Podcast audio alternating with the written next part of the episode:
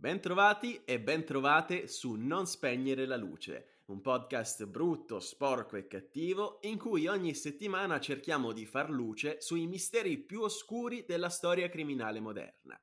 Io, come sempre, sono Michele Dinnella e potreste conoscermi già per altri podcast come Storie di Tenebra o come Inverno Nucleare, ma ad accompagnarmi in questo viaggio c'è, come sempre, Giacomo Giaquinto, attore e autore del podcast Storie Alternative. E l'ospite di questa puntata sarà Igor Principe, giornalista, responsabile editoriale per Podcast Italia Network, ma soprattutto autore del podcast sulla cyber security Sotto attacco. Ciao Igor, grazie per essere qui con noi. Ciao Michele, ciao Giacomo e grazie a voi per avermi invitato. Nell'episodio di oggi affronteremo un tema leggermente diverso dal solito, perché non si tratterà di omicidi o di eventi sanguinosi, ma comunque in un certo senso di crimini, e in particolare di un'organizzazione clandestina che nelle ultime settimane è passata alle luci della ribalta, rendendosi protagonista di alcune operazioni di sabotaggio nell'ambito della guerra tra Russia e Ucraina. In molti avrete già capito che sto parlando di Anonymous, il gruppo di hacker mascherati che nel giro di qualche settimana si è trasformato da minaccia a moda del momento. Eh, quindi per saperne qualcosa in più eh, riguardo le loro origini e sulle loro prime apparizioni, cederei la parola al nostro Giacomo Giaquinto. Salve a tutti e ben ritrovati a Non spegnere la luce. Beh, in realtà io qui eh, gioco tra virgolette un po' in casa, ancora di più magari eh, delle puntate precedenti, visto che partiamo da un simbolo, eh, da un simbolo che è una maschera, la maschera di Guy Fawkes di V Vendetta, straordinaria graphic novel di Alan Moore, poi diventato un meraviglioso film ma che soprattutto viene intesa come grande fonte di ispirazione per tutti quei movimenti o tutte quelle ideologie eh, che riprendono un fattore di affronto o di contrasto verso il potere. Ed è proprio questo Anonymous che però non nasce come l'organizzazione che tutti noi oggi conosciamo per i diversi eh, atti di hackeraggio passati alla storia che hanno creato addirittura degli adepti, come se fosse una, una setta, una società di massa o anche addirittura, come ha detto qualcuno, una società che condivide dei dettami religiosi. Eh? si è arrivati anche a questo, perché il movimento più che il gruppo nasce nel 2003 e si ispira a... Mh, uh, quella forma molto utilizzata sul web, su internet, eh, di identità condivisa e nasce su un sito di Mageboard dove quindi gli utenti po- possono o potevano postare delle immagini noto come 4chan eh, dove Anonymous, un po' come è accaduto anche a Zero Calcare in una sua famosa eh, disquisizione in cui scelse il nome per una discussione su internet, Anonymous in realtà era solamente un nickname che eh, veniva dato a coloro, a quegli utenti che commentavano senza avere uh, un indirizzo identificativo, quindi un nickname o un soprannome, un avatar da utilizzare proprio su uh, 4chan. Il che fa anche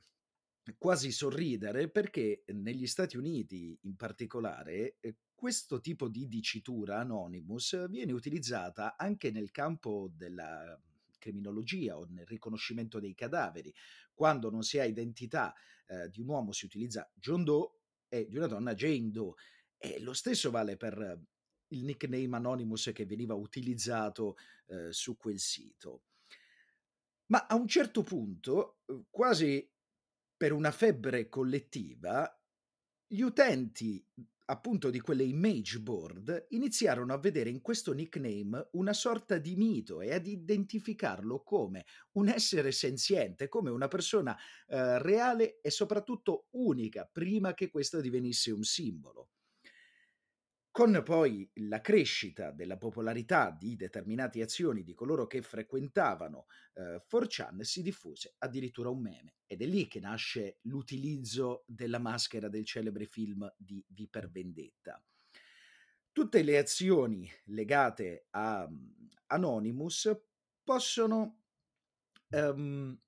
essere concise all'interno di una frase che è stata pronunciata eh, da Chris Landers, un vero e proprio discorso che apparve nel 2008, nel, nell'aprile del 2008, sul Baltimore City Paper, dove Anonymous viene definito, e questo per farci capire l'importanza dei simboli, l'importanza della collettività, o anche quello che dicevamo in apertura, ovvero che veniva vista o viene vista tutt'oggi anche come una società che ha un, uh, un suo concetto religioso, perché viene vista come la prima coscienza cosmica, cito testuale, basata su internet. Eh, un gruppo nello stesso senso in cui uno stormo di uccelli è un gruppo, quindi un gruppo dove la gente può entrare, proprio come fanno i volatili, uscire, abbandonare lo stormo e andare verso un'altra direzione, ma tutti i componenti condividono un pensiero comune. Visto che quando poi è, stato redatto, è stata redatta un'indagine su i componenti o sui facenti parte di Anonymous per scoprire chi fossero almeno i capi e si è arrivati a scoprire che molti degli utenti provenivano da diverse image board e forum. Inoltre era ancora più difficile denunciarli o enunciarli perché c'erano diversi IP, tentativi di mascheramento, quindi un gruppo che si unisce e diviene una forza lavoro utile per atti di hackeraggio collettivo e alcune delle loro attività sono diventate eh, dei veri e propri cult, come per esempio quella che dal 2006 al 2007 ebbe come bersaglio eh, Abbo, il social network che veniva visto come una sorta di hotel virtuale. Il primo infatti attacco di grandi proporzioni è conosciuto come il Great Abba Raid del 2006, seguito da quello del 2007 e l'attacco avvenne perché in un parco divertimenti in Alabama, negli Stati Uniti, che è uno stato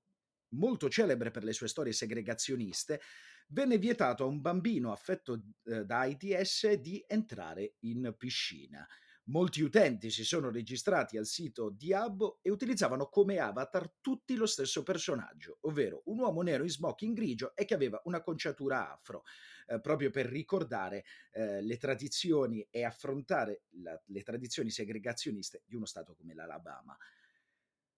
Hanno bloccato, grazie a,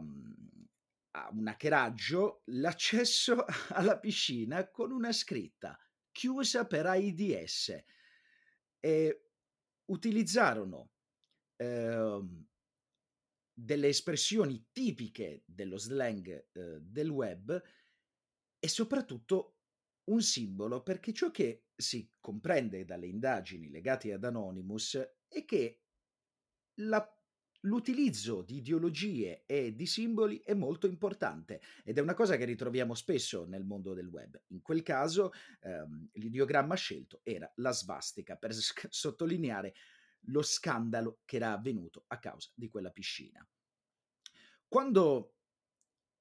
eh, la cosa divenne un po' troppo importante e divenne ancora più grossa del suo inizio, lo staff bandì tutti gli utenti eh, con avatar simili, ma la cosa eh, inquietante e anche allo stesso tempo divertente è che gli attacchi sono continuati. Quindi lo staff di Abbo ha dovuto fare un grosso lavoro anche mesi dopo il celebre attacco della piscina chiusa per AIDS. Un altro attacco importante avvenuto eh,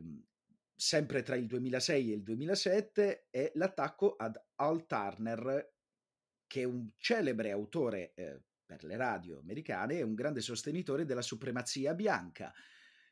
E nel suo caso, molti utenti che si identificavano facenti parte di Anonymous misero offline eh, il suo sito e molti penseranno, vabbè, che cosa potrebbe essere mai? In un attimo si riprende. No, perché quando nel suo caso il sito andò down, gli costò migliaia di dollari di, in bollette per usufruire della rete internet. Turner, e lì iniziamo anche a, coprire, a scoprire l'importanza di 4chan in, uh, all'interno di, de, della fazione di Anonymous, denunciò proprio il sito e ne denunciò tanti altri per pirateria. Perse però eh, l'appello per l'ingiunzione e non avendo ricevuto lettere dal tribunale, la sentenza venne considerata decaduta. Questo per quanto riguarda i primi celebri attacchi eh, che Anonymous ha perpetrato ai danni di determinate ideologie, diventando essa stessa un'ideologia. Grazie Giacomo, in effetti eh, c'è una matrice politica evidente a questo punto eh, nelle origini di Anonymous, però adesso io vorrei tornare ad oggi perché a fine febbraio Anonymous ha dichiarato guerra informatica totale alla Russia di Putin e da quel momento ha messo a segno una serie di operazioni che nessuno si sarebbe aspettato, come ad esempio oscurare per diverse ore il sito del Cremlino o quello della difesa russa, o come penetrare nel sistema di sicurezza della banca centrale russa. E a questo proposito io vorrei chiedere al nostro ospite eh, da profano come avvengono nella pratica questi attacchi e come fanno i loro autori a rimanere anonimi? Oh, dunque, una, una buona domanda. Mm, fondamentalmente non è, eh, come dire, particolarmente, eh, particolarmente chiaro. Um, innanzitutto dobbiamo chiarire una cosa, eh, che secondo me è piuttosto importante. Il, um, come dire, la l'importanza, la, mhmm, la grandiosità o meno dell'attacco ci fa capire che dietro Anonymous può esserci di tutto. Mi spiego meglio. Um, un cosiddetto defacement, facciamo una, un esempio, che è un tipo di attacco con cui eh, appunto Anonymous va a sostituire, per esempio, le pagine di un uh, sito web magari con, mettendo una serie di, di messaggi con la, propria, con la, propria, grafica, oppure reindirizzando eh, il, il, sito su un'altra piattaforma, comunque su un'altra pagina sulla quale loro vogliono che, che si atterri, sono attacchi abbastanza semplici che possono essere fatti, diciamo, da hacker, non dico della domenica, ma eh, comunque da hacker con un'esperienza tecnologica anche abbastanza limitata. Quando invece vediamo attacchi più forti, magari a um, strutture, infrastrutture eh, energetiche, mh, mhmm, non so, facciamo un esempio di uno, un attacco ad un oleodotto, a un acquedotto, a, una, appunto, a delle infrastrutture che servono per eh, erogare energia, eh, lì mh, dobbiamo pensare che invece gli hacker siano particolarmente eh, esperti e allora non, eh, gli esperti, quelli che studiano bene questa materia, non escludono che dietro ci siano anche delle organizzazioni politiche, degli stati che utilizzano la maschera, si può proprio dire, di Guy Fawkes e quindi, il, um, e quindi appunto la, la, la, l'etichetta di Anonymous uh, per colpire un altro Stato, cioè si tratta di veri e propri, in questo caso veri e propri atti, uh, atti di guerra. Mhmm, come avvengono gli attacchi? Allora, diciamo che la forma forse più conosciuta di attacco eh, tipico di Anonymous è il cosiddetto DDoS o DOS, eh, cioè Distributed Denial of Service. Eh, tradotto in maniera molto, molto semplice, un diniego di servizio distribuito nel senso che arriva da più punti. Fondamentalmente accade questo. Eh, si prende di mira magari un uh, bot, una, una, chat di un sito che appunto attraverso questa chat dialoga con uh, i propri utenti. Uh, di solito le chat possono essere programmate per gestire un tot di, richies- di richieste entro un arco di tempo. Mettiamo 100 richieste nell'arco di due secondi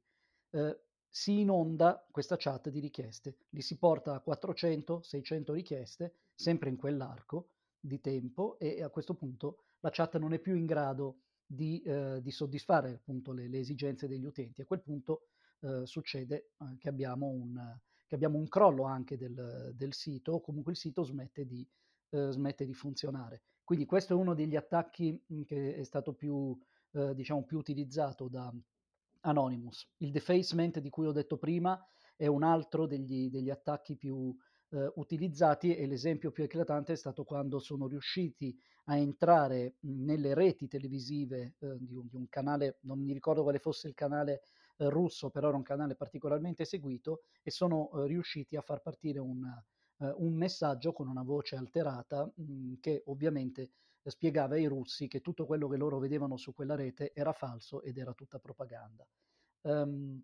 un altro tipo di attacchi potrebbe essere il, il eh, viene chiamato in, in, gergo il cosiddetto doping, è un tipo di attacco che punta a sottrarre eh, delle informazioni private e sensibili, ma in realtà poi il più eh, comune degli attacchi per sottrarre appunto informazioni, dati sensibili, informazioni private, è il cosiddetto attacco di phishing, eh, che, di cui prima Giacomo ha dato menzione, provo a spiegarlo in maniera molto, mh, mm, scendere un po' più nel dettaglio tecnico. Eh, il phishing fondamentalmente è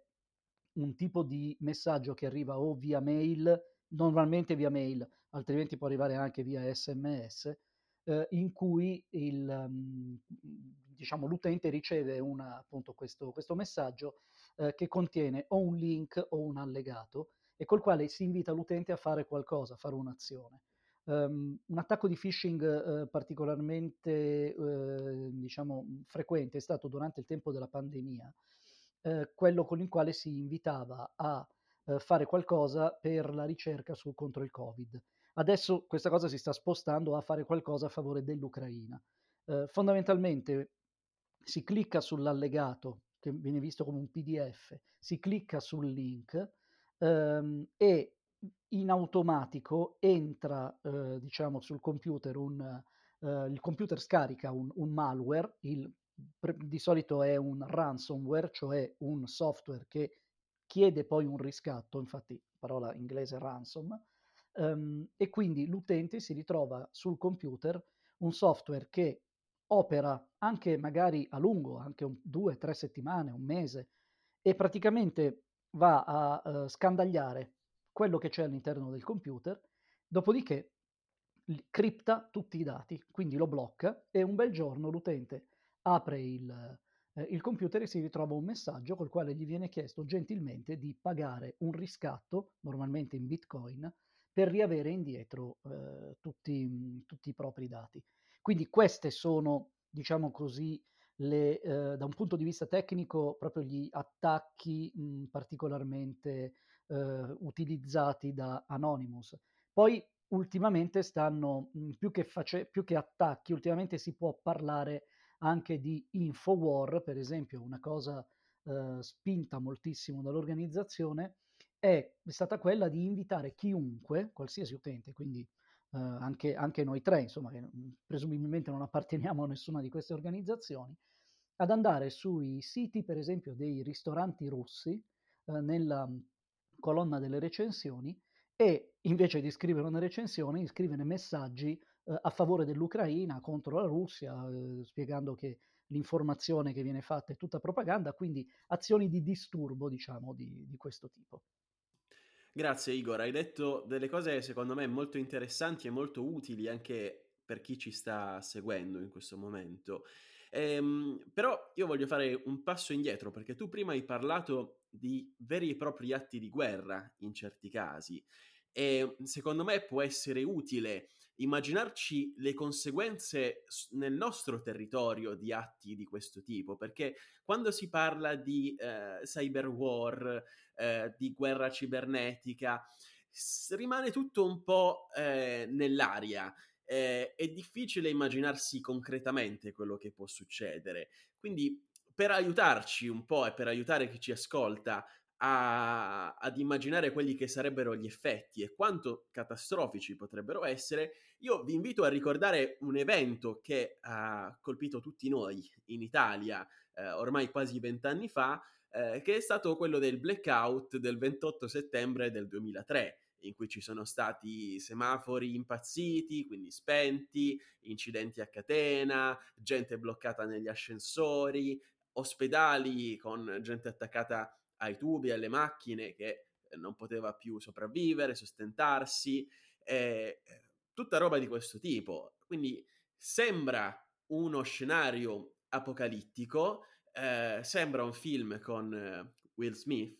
ma è ehm, più vicino alla realtà di quanto noi possiamo immaginare. Quindi a questo proposito, Igor, volevo chiederti,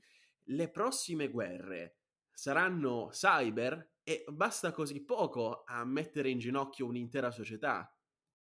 Dunque, questa è una domanda alla quale, ti dico la verità, anche gli esperti non hanno una risposta precisa. Um, sicuramente la componente cyber nelle azioni militari conterà tantissimo. Però dobbiamo eh, già fare una considerazione, per esempio, su quello che sta accadendo in questo momento tra Russia e Ucraina. La Russia ehm, ha attaccato in maniera massiccia sul fronte cyber prima dell'invasione. Per esempio, ha messo fuori uso, attraverso un attacco appunto cibernetico, il, mh, i satelliti di Viasat con i quali le, le, i militari, insomma l'esercito ucraino, le forze ucraine comunicavano tra di loro. Al punto che poi successivamente Elon Musk si è offerto a invasione iniziata di eh, dare i propri satelliti all'Ucraina. Starlink. Eh, esatto. Um, quindi l'attacco cyber in teoria adesso serve quasi per preparare il terreno all'azione militare sul terreno fisicamente, quindi a carri armati, a truppe che entrano e invadono, invadono un paese. Um, questo perché? Perché è molto più, eh, come dire, comunque resta molto più efficace eh, un attacco fisico, per esempio, ad una centrale nucleare che un attacco informatico. Perché la centrale nucleare, se la colpisci con un missile, l'hai fatta fuori e crei anche un, un problema particolarmente serio di diffusione di materiale radioattivo. Um, l'attacco, l'attacco cyber può metterla fuori uso, può intervenire anche se è fatto in maniera pesante a far, diciamo, a rompere qualcosa che possa creare anche fuga di materiale radioattivo, però poi comunque quel tipo di attacco alla fine viene rimesso a posto. Cioè nel momento in cui io vado a sabotare una infrastruttura energetica, un, una, appunto una centrale nucleare, un oleodotto, un acquedotto, eh, poi però entrano dopo qualche tempo, magari dopo qualche ora, entrano in funzione i sistemi di ripristino per cui poi quella, quella centrale rientra in un qualche modo uh, a essere normalmente operativa. Quindi diciamo che le guerre del futuro avranno sicuramente una componente cyber molto forte, um, però possiamo dire che eh, ci sarà sia sempre come preparazione all'attacco fisico, sia anche come eh, conseguenza della fine di un conflitto. Questa è una teoria che sta, mh, eh, diciamo meglio, più che una teoria, è un'analisi fatta da molti eh, esperti militari ed è, per esempio, nel caso applicato alla Russia, ehm, funziona in questo modo, potrebbe funzionare in questo modo. Una volta che eh, il conflitto è terminato, una volta che Russia e Ucraina trovano un accordo eh, sulle reciproche, diciamo così, richieste, eh, comunque la Russia rimane esposta alle sanzioni internazionali e a quel punto i gruppi eh, di hacker guidati dal governo russo possono scatenarsi a fare attacchi alle infrastrutture critiche eh, dei paesi mh, che appunto applicano le sanzioni. Quindi nulla esclude che ci si possa ritrovare eh, con un attacco a so, una nostra centrale elettrica ehm, perché eh, l'Italia partecipa appunto alla, alla, alle sanzioni contro eh, contro la Russia con tutto quello che ne consegue. Però le conseguenze al momento, come spiegavo prima, rimangono contenute perché un attacco a una f- infrastruttura critica eh, può durare mh, anche qualche giorno, però poi in un qualche modo alla fine viene, eh, viene diciamo così, eh, neutralizzato.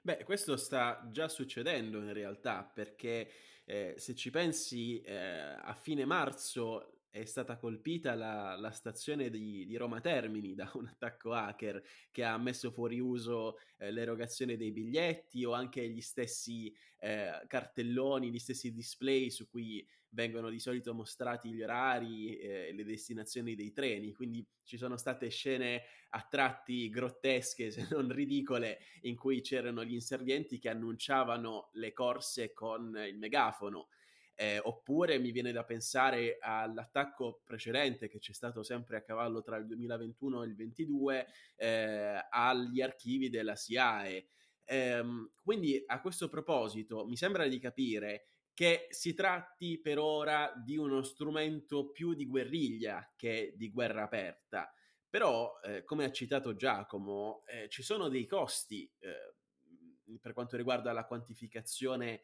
dei danni di questi attacchi. Però, in concreto, come si calcolano questi danni secondo te, Igor?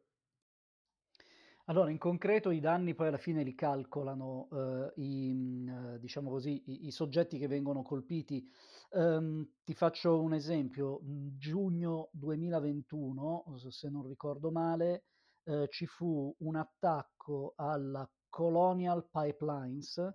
che è un oleodotto eh, che di fatto eh, collega un po' tutte le raffinerie della costa est ehm, negli, negli Stati Uniti eh, dal, dal, Texas al, um, al New Jersey. Um, se fu un attacco, tra l'altro, sul quale ci, um, ci furono um, radicati sospetti dell'azione di un gruppo, di un gruppo russo.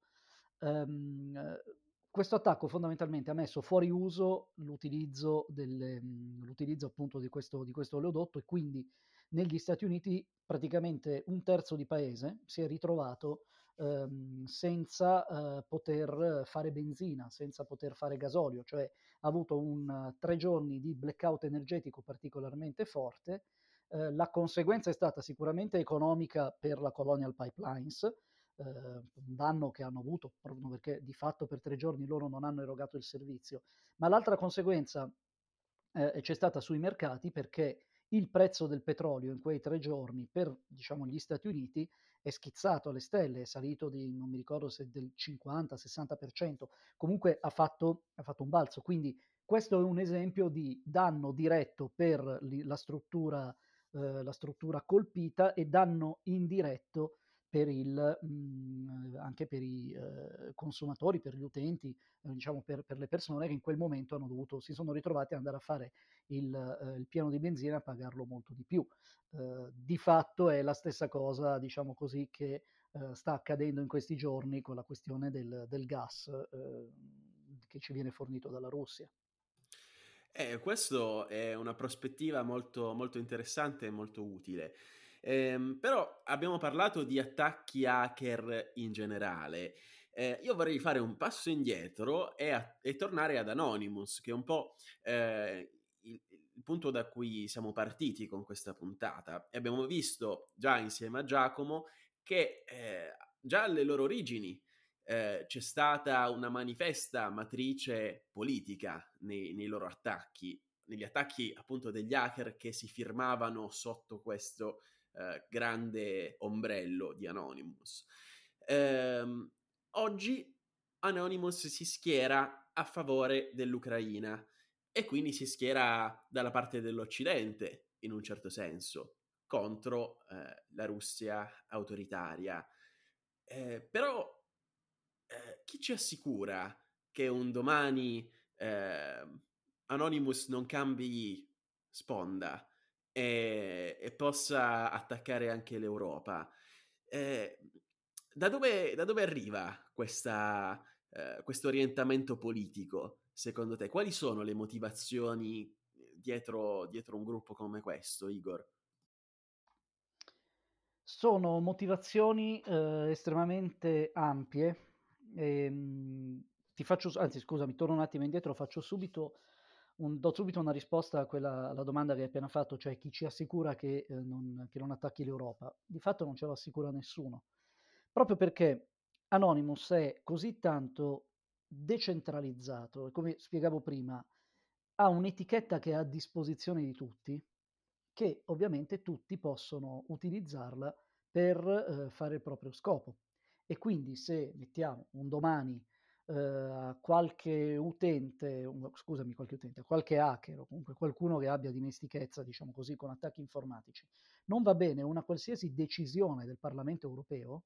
eh, il Parlamento europeo può ritenersi tranquillamente sotto attacco e magari un attacco, eh, un attacco gli arriva. proprio perché appunto la matrice politica è, mh, è radicale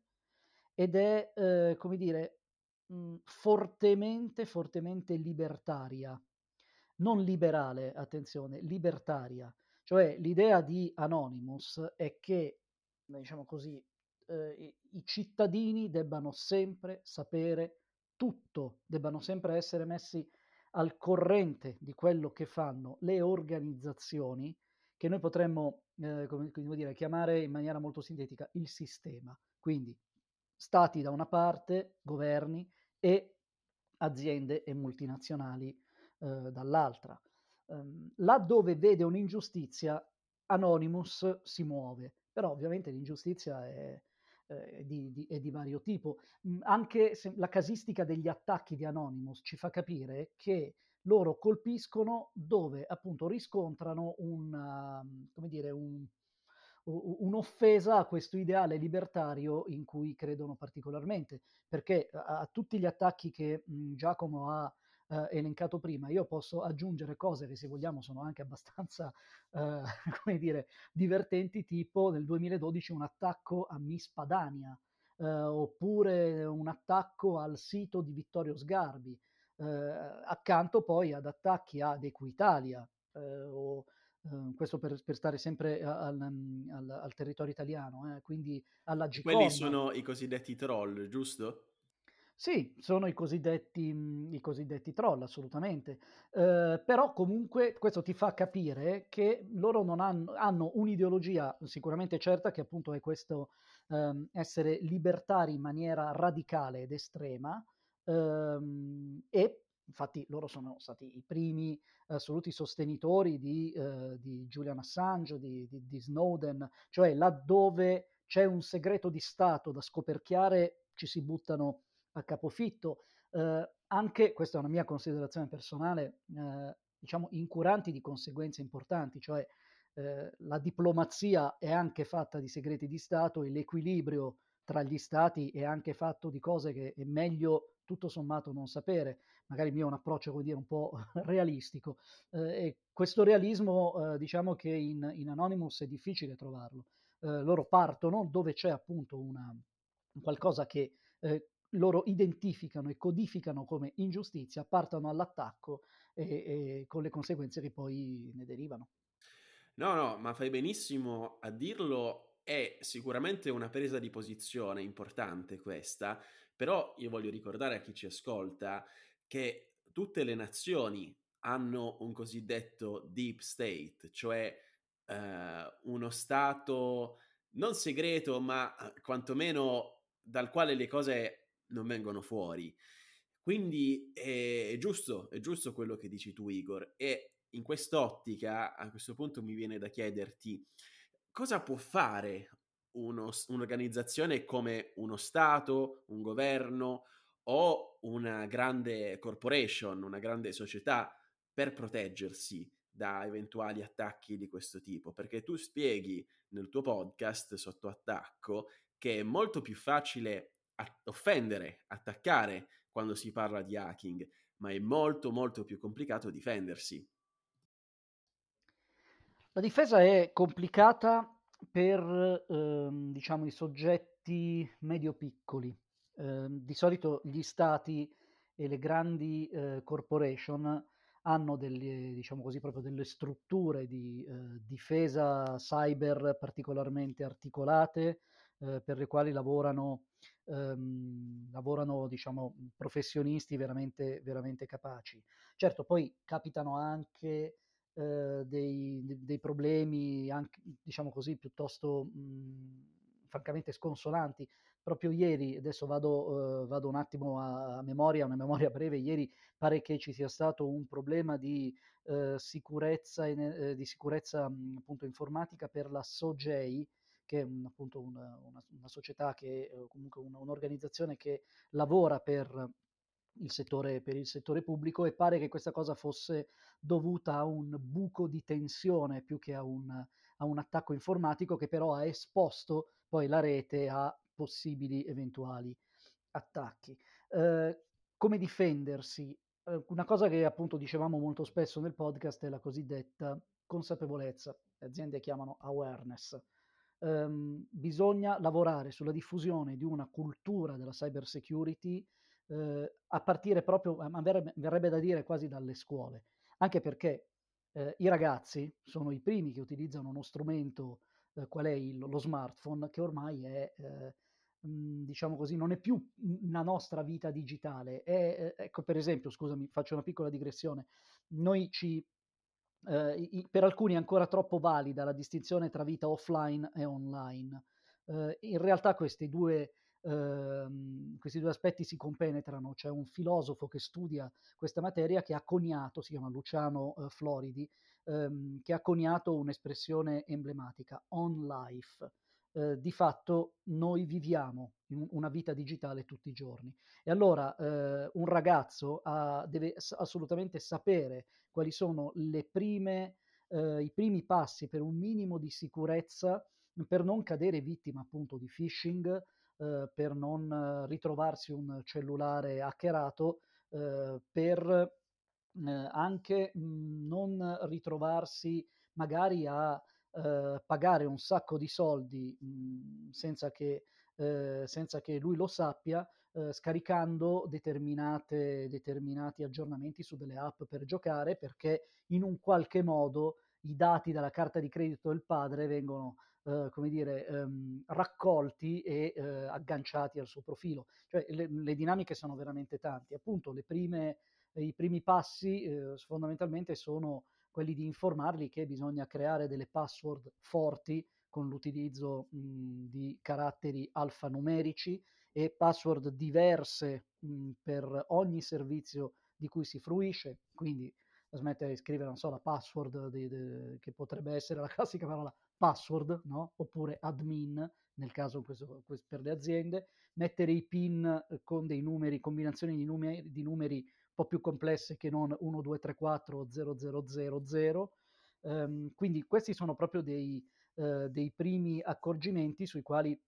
uh, bisogna appunto um, investire. E a proposito di soggetti più o meno, eh, diciamo così, più o meno grandi, un discorso che noi facciamo molto spesso è quello sulle piccole e medie imprese che eh, continuano a concepire la sicurezza ancora come un costo, non come un investimento. E, e lì invece qualsiasi azienda, ma veramente anche quella che ha cinque dipendenti, dovrebbe avere almeno una persona che spiega a questi cinque dipendenti come mettere in sicurezza la rete aziendale e spiega soprattutto ai dipendenti di non fare cavolate e di eh, nel momento in cui si trovano magari una mail che,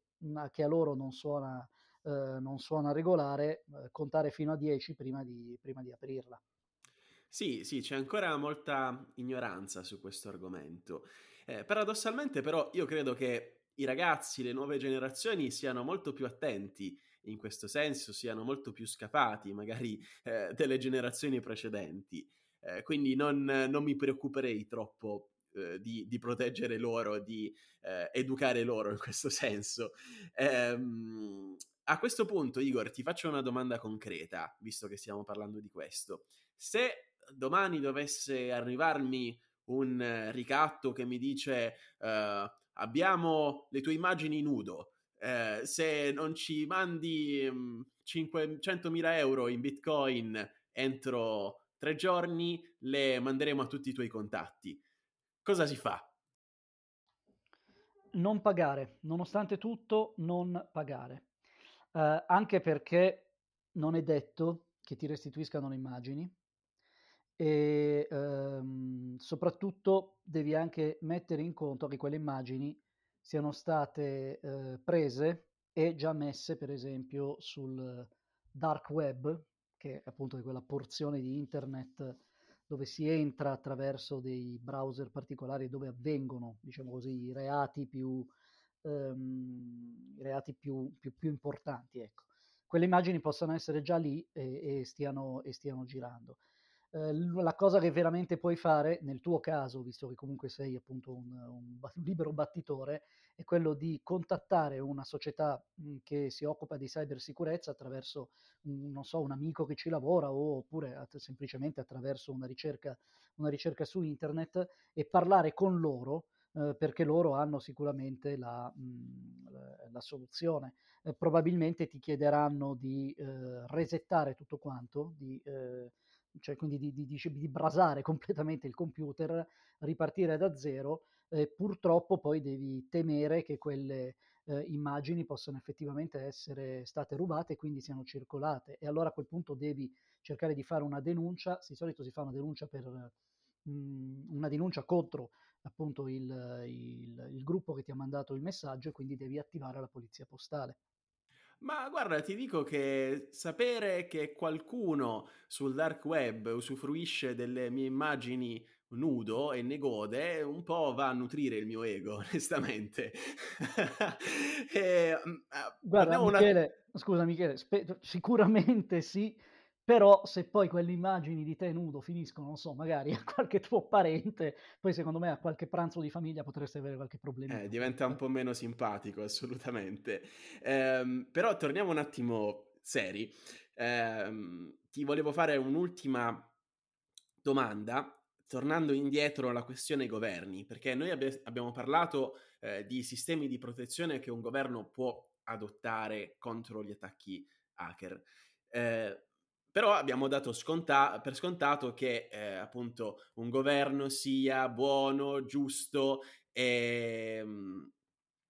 eh, magnanimo verso la sua popolazione. Eh, però non è, non è, sempre così. Abbiamo visto che adesso la Russia vuole fare il proprio, eh, il proprio internet eh, con blackjack e squillo di lusso, eh, citando Futurama. E, ehm, e quindi la popolazione diventa un po' ostaggio eh, di, di, tutto questo, viene un attimo eh, oscurata, può essere oscurata in qualsiasi momento da un governo che oggi, tra oggi e domani diventa autoritario. Eh, quindi effettivamente corriamo questo rischio e, e, e, lo abbiamo visto anche in paesi più democratici della Russia, come per esempio in Canada, quando eh, pochi mesi fa, all'inizio del, del 2022, eh, ci sono state delle proteste dei camionisti, eh, dei, degli autotrasportatori contro l'obbligo di vaccino e eh, a questi soggetti che avevano indetto uno sciopero che ha bloccato eh, le infrastrutture del paese, eh, è stato bloccato il conto corrente. E questa è un'azione molto eh, coercitiva da parte, da parte di un governo. Volevi sapere cosa ne pensi, Igor? Io penso che in termini più generali eh, la rete ci metta di fronte al, um, come dire, al, a, passami, perdonami un po' il termine filosofico, ma a una crisi del liberalismo, cioè in questo caso alla crisi delle, di quegli stati che si definiscono democrazie liberali. Eh, il caso, del, um, il caso dei, del, del, blocco dei camionisti in Canada è sicuramente paradigmatico perché ci fa capire um, come questi camionisti ce l'avessero con l'obbligo di vaccino. Adesso io non voglio per carità addentrarmi in un terreno che è veramente scivoloso, però nel momento in cui eh, uno Stato stabilisce una legge, giusta o ingiusta che tu la ritenga, eh, alla fine questa legge la, la, la, la devi, devi, osservare. Mm, noi, noi, conosciamo tutti il professor eh, Massimo Cacciari, che passava per essere una delle persone più ehm, critiche nei riguardi in Italia eh, delle, appunto di, di, tutta quella normativa che eh, è, stata, mm, è, stata, promulgata durante, eh, il, durante il periodo dell'emergenza sanitaria. Ma il professor Cacciari, quando poi a un certo punto è andato a farsi la terza dose o ha eh, attivato il Green Pass, eh, quando gli è stato detto, diciamo, professore, lei non era contrario, lui ha detto, le leggi si rispettano, giuste, io non credo, per me non è una, una, legge giusta, ma io la rispetto. E um, questa cosa quindi però ci fa capire come uno Stato possa effettivamente forzare la mano eh, anche sulla base di buone, eh, diciamo così, buone ragioni. Quindi eh, i camionisti hanno sicuramente violato la legge, però l'intervento sui suoi conti correnti è una misura giustamente estrema, per cui succede che la democrazia nel momento in cui si vede fortemente attaccata, reagisce in maniera come dire, abbastanza forte, tutto sommato negando anche i principi sui quali si fonda. E, e il caso eh, di questi giorni riguarda mh, le, dire, la, le, le, opinioni la, mh, o la cosiddetta propaganda che eh, viene eh, filorussa, che viene mh, eh, diffusa da eh, studiosi spesso invitati sul, uh, sui principali canali televisivi. Mi sto riferendo, perché non mi piace fare giri di parole, mi sto riferendo al caso del mh, professor uh, Alessandro Orsini, che si è visto uh, prima fare un contratto per un tot di puntate su carta bianca e poi il giorno dopo, anche in seguito a una serie di proteste con cui lo si accusava di fare propaganda per la Russia o comunque di mh, diffondere anche eh, diciamo così, delle, diciamo, de, dei fatti tutto sommato non, eh, non provati, diciamo così, eh, allora insomma il professore si è, visto chiudere, si è visto chiudere il contratto e qualcuno ha già parlato di, di censura. Adesso magari censura no, perché poi comunque nessuno nega al professor Orsini di esprimere le proprie idee e infatti eh lo abbiamo poi ritrovato giustamente eh, su altre trasmissioni, l'abbiamo ritrovato sulla 7 o, o, o altrove. Però ecco, eh, fai un contratto, poi il giorno dopo, sulla base di alcune, eh, di, di, di, un, una valutazione successiva, spinta magari anche da un movimento, eh, diciamo, di opinione, dopo lo metti, lo, lo, lo riduci, ecco, mh, diciamo che in questo momento lo scontro tra opinioni opposte e tra visioni opposte è particolarmente forte e quei principi sui quali si basa la democrazia liberale, che poi è quello citato da tutti, no? il famoso Voltaire, non condivido eh, la tua opinione ma darò la vita affinché tu possa avere il diritto di esprimerla, ecco, questo principio in questo periodo mm, eh, sta eh, sicuramente venendo meno e quindi bisogna per forza anche, come dire, ripensare un po' eh, il, il ruolo e la natura eh, degli stati e delle democrazie in cui noi siamo nati e vissuti. Mi sembra una presa di posizione interessante, Igor. A questo punto, visto che stiamo avviandoci verso la chiusura, eh, ti farei un'ultima domanda per alleggerire un attimo la tensione politica che si è, che si è generata. Volentieri. Eh, visto, è, è uscita nel 2016 una foto che ha fatto parlare tantissimo il web, eh, che è una foto di Mark Zuckerberg eh, che celebrava mh, mm, qualcosa per Instagram, eh, in cui c'era un pezzettino di scotch sulla sua sulla webcam del suo MacBook. E questo ha fatto parlare tantissimo gli utenti, è stato poi ripreso da una serie di testate, di riviste come Wired e tante altre. Ehm, perché effettivamente pare che Zuckerberg non sia l'unico eh, magnate della, eh, di aziende tech eh, a, fare, a, fare, questa cosa, a coprire la propria webcam o a disattivare il microfono del proprio computer, eh, come misura di protezione da attacchi di, di hacker. È effettivamente un rischio che tutti noi corriamo, quello di essere ascoltati o sen- eh, visti o sentiti senza essere, esserne a conoscenza? Sì, è un rischio, è un rischio reale. Eh, però bisogna ovviamente anche mh, valutare la portata del rischio. Allora, che sia, come dire, una, una misura di sicurezza non, diciamo così, naif, eh, è provato dal fatto che esistono dei modelli di, ehm, di laptop che hanno proprio uno sportellino eh, per, accanto alla videocamera dove tu puoi fisicamente aprirla e chiuderla o comunque eh, oscurarla anche quando non, eh, appunto non, eh, non, non, la utilizzi. Ehm, c'è addirittura una serie televisiva, una serie tv, uh, scusami, una, sì, una, una, serie che è andata in, in onda su, uh, su, Prime Video, particolarmente famosa, forse la più famosa uh, in tema di cybercrime, Mr. Robot, in cui appunto un gruppo di hacker prende il, contra- il contatto, eh, prende appunto il controllo, scusami, della, mh, di una serie di, di, di, PC e spia quello che succede all'interno delle, delle case dei protagonisti.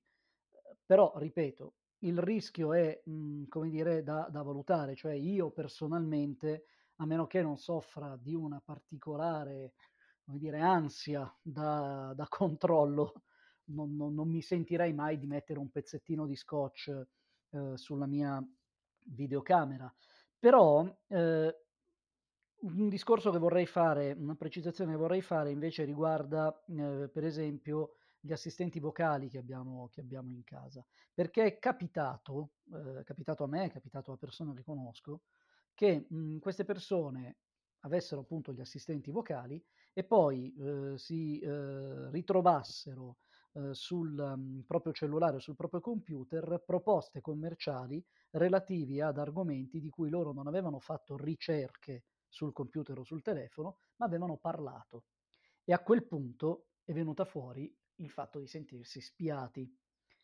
Um, dobbiamo ridimensionare anche qui. Sicuramente quelli sono dei microfoni offerti da determinate aziende che hanno degli interessi commerciali. Per cui quei microfoni intercettano sicuramente quello che diciamo, ma non per registrarlo e poi, diciamo così, usarlo contro di noi, ma con lo stesso metodo con il quale vengono intercettate le parole chiave eh, su quando facciamo ricerche in rete, quindi seguendo il classico schema della profilazione, per poi offrire delle, eh, appunto qualcosa, per fare offerte commerciali. Ehm, semplicemente invece di farlo con la parola scritta, lo fanno con la parola eh, pronunciata, lo fanno attraverso, attraverso l'audio. Quindi noi dobbiamo essere consapevoli del fatto che viviamo in un mondo in cui eh, la privacy è effettivamente minore rispetto a quella che era, mettiamo così, 30 anni fa. Uh, ma uh, dopo tutto questo è un problema che, che, riguarda tutti, anche semplicemente andando in giro per strada, considerando il numero di telecamere che ci sono, telecamere che hanno una funzione importantissima, qual è quella, uh, per esempio, del controllo su quello che accade nelle strade, quindi di darti anche una multa se passi in una zona a traffico limitato senza averne diritto, o, oppure pensiamo a, so, un incidente, una persona che tira sotto qualcuno e poi scappa, magari se c'è una telecamera del comune in quel, in quel punto si può risalire alla targa. Quindi ci sono sicuramente degli effetti estremamente benefici, però il prezzo che alla fine noi paghiamo è quello di cedere un po' eh, di, della nostra privacy a delle istituzioni e a delle aziende, delle grandi aziende, delle quali alla fine ci fidiamo. Per cui, ecco, secondo me dobbiamo essere più, molto consapevoli di, di, di questo nuovo stato delle cose. Sono d'accordo, anche se ehm, personalmente credo che ci sta se qualcuno, ehm, se a qualcuno non, non andasse di correre questo rischio di condividere queste informazioni. Magari eh, ci si immagina un futuro distopico in cui queste ultime potrebbero essere utilizzate contro di noi e non soltanto in maniera neutrale per scopi commerciali. Scusa Michele, voglio fare una cosa su questo. Hai perfettamente ragione. Questo è, un, il punto centrale. Eh, il consenso dell'individuo. Non si può mai alla fine prescindere dal troppo, così, diciamo così, troppo dal consenso dell'individuo. Per cui è ovvio che se è difficile che io possa negare il mio consenso, diciamo così, al fatto che una telecamera del comune riprenda quello che accade in strada, eh, sul lato appunto delle grandi aziende commerciali, delle grandi multinazionali, il discorso lì dovrebbe essere diverso, però qui entriamo in un tema giuridico complicatissimo che è quello delle condizioni di contratto eh, nel momento in cui noi accettiamo il servizio, condizioni che sono scritte, eh, lo sai benissimo, in eh, papiri lunghissimi che alla fine quasi mai nessuno legge, anche perché poi magari c'è bisogno di qualcuno che abbia una competenza giuridica per poter spiegare bene ad un utente medio che cosa sta leggendo. E che cosa sta cedendo in questo caso? Perché eh, è vero che i social network sono gratuiti, eh, almeno la maggior parte, però è anche vero che noi stiamo cedendo qualcosa di grandissimo valore, che sono appunto i nostri dati e appunto valgono ai fini di una profilazione commerciale che magari eh, soltanto vent'anni fa non, eh, non, ci si immaginava nemmeno potesse esistere, mentre oggi dà la possibilità alle aziende di andare quasi porta a porta a ricercarsi i clienti, essendo già sicura eh, che, che, appunto questi clienti siano interessati al prodotto che vende. Quindi ehm, io chiuderei questo discorso eh, chiamando i nostri ascoltatori a, alla responsabilità quando si iscrivono su qualsiasi piattaforma e alla consapevolezza che appunto c'è sempre un trade-off, c'è sempre un do ut des quando, quando ci si iscrive a qualcosa di gratuito. Eh, tu hai citato, Igor, Mr. Robot, che è una serie bellissima, eh, e a questo punto io tornerei dal nostro Giacomo eh, per chiedergli se ci sono nella cultura pop eh, delle, mm, dei documentari, dei film particolarmente interessanti riguardo questo argomento.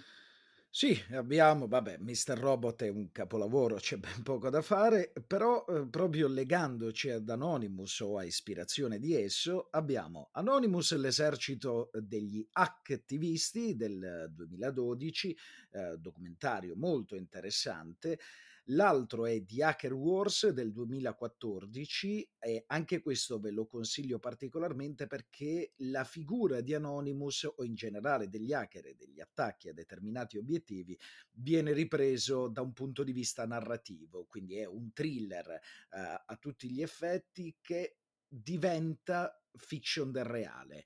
E poi l'altro che tra l'altro è uno dei film che io adoro di più, con un fantastico Benedict Cumberbatch del 2013 che è Il Quinto Potere, eh, dove in questo caso l'intera trama eh, del film, questo bellissimo film di Bill Condon, ruota attorno al rapporto tra persone che condividono lo stesso ideale e che lo fanno diventare eh, attivismo o attivismo, come si utilizza solito dire nel caso di Anonymous. Perfetto, io ringrazio tantissimo il nostro Giacomo Giaquinto Grazie e a voi. eh, ringrazio soprattutto il nostro Igor Principe per, per averci dato questo bellissimo excursus eh, e per essere stato qui con noi oggi. Eh, Igor, spero di riaverti qui presto per parlare nuovamente di questi argomenti e eh, insomma è stato un piacere. È stato un piacere soprattutto per me e spero davvero di poter essere con voi di nuovo. Grazie. Se vuoi darci i contatti del, del tuo podcast, dove possiamo trovarti, ci farebbe piacere. Allora, il podcast lo potete trovare su questi indirizzi, lo potete trovare naturalmente su tutte le piattaforme di ascolto, quindi Spotify, Apple Podcast e um, quelle sulle quali si, si ascoltano uh, più frequentemente i podcast, però in rete, online, eh, lo trovate sul sito di Podcast Italia Network, quindi www.podcastitalianetwork.it e nello specifico www.radioit.it. Eh, Michele, mh, mm, vorrei prima di concludere fare proprio un vecchio un consiglio, diciamo, da persona anziana, quale ormai eh, mi, mi, ritengo. Um,